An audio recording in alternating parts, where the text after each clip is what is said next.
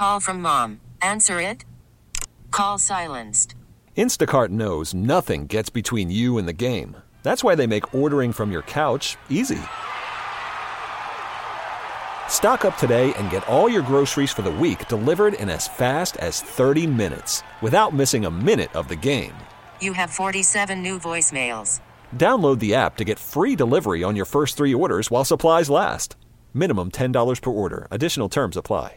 Police now have images and are looking for the man who scrawled anti Islamic graffiti on the Islamic Center of Southern California. Pete Demetriou has more. Deputy Mayor for Public Safety Brian Williams said the unified stance by community members, city leaders, and police send a clear message not just to the vandal, but to anyone else who would post messages of hate anywhere in the city. They won't be tolerated. We're going to take a very strong and unmovable stance against these types of happen. We're better together. We're stronger together, and we're better than what's happened last night uh, or the other night in our community. LAPD Chief Michel Moore said color photos of the man and a description are now being circulated. The department's major crime section has this as a top priority. It's important for us that we not just solve this case for the Los Angeles Police Department, to bring some assurance of consequences to this congregation and to people of the Islamic faith, but to all Angeleno, that this is a city of inclusion. The suspect is a white male, 5'9, 180 pounds, wearing a black cap, black black shirt with a pattern on it, black jacket, pants, and shoes, and may be living in a homeless encampment of the downtown area.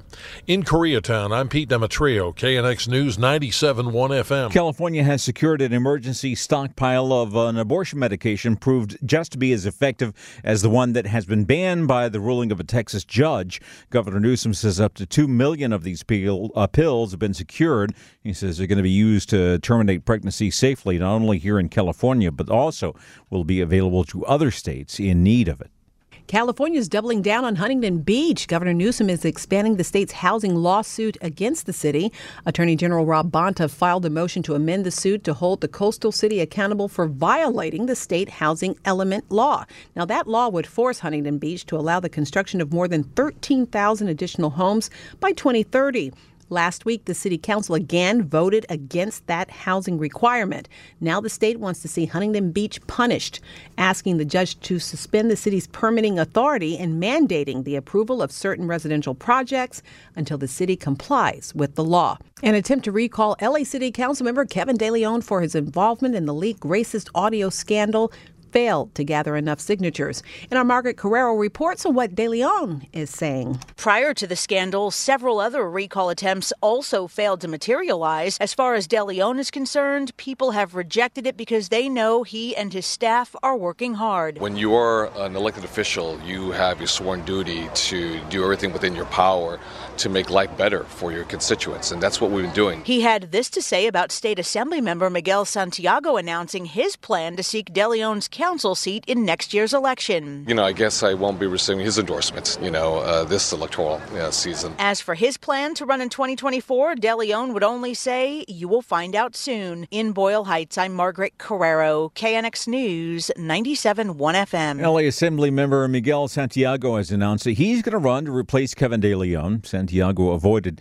talking about De Leon when speaking to KNX about his campaign. We're really excited and we're getting uh, a broad um, range of support from across the district where people want change, where we can focus on the issues that are important to the district, uh, like uh, helping an un- unhoused community uh, have a roof over their heads. We want to make our community safer, uh, and, and, we want to fight hard to make sure that housing is affordable. So people are excited, uh, reaching out to us.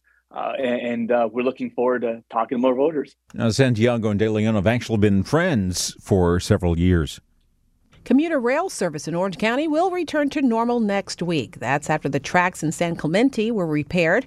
They'd been damaged by erosion caused by our all of our recent rain. Metrolink service to and from Oceanside will resume, as will the Amtrak Pacific Surfliner.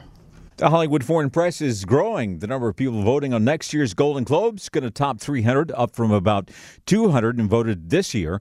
The president says the increase is due to global recruitment efforts. And following accusations that the Golden Globes voting body was a little bit too white, she says 58% now identify as ethnically diverse. LA City Councilman Curren Price says he'll introduce a motion this week that would raise the minimum wage to $25 an hour for tourism workers. The council member says he wants to ensure those workers are taken care of as the city prepares to host the 2026 World Cup and the 2028 Olympic Games. A news conference with Price and members of the hotel and airport workers unions will be held on Wednesday. A Rancho Cucamonga couple and 10 other people being charged with scamming California's COVID relief program. Prosecutors say the scheme stole about $62,000 from the state in COVID relief and 450,000 bucks from insurance companies. Insurance Commissioner Ricardo Lara says the 12 defendants used false companies and fictitious employees to take advantage of a system designed to help injured workers. He says these types of schemes impact consumers and businesses through higher costs.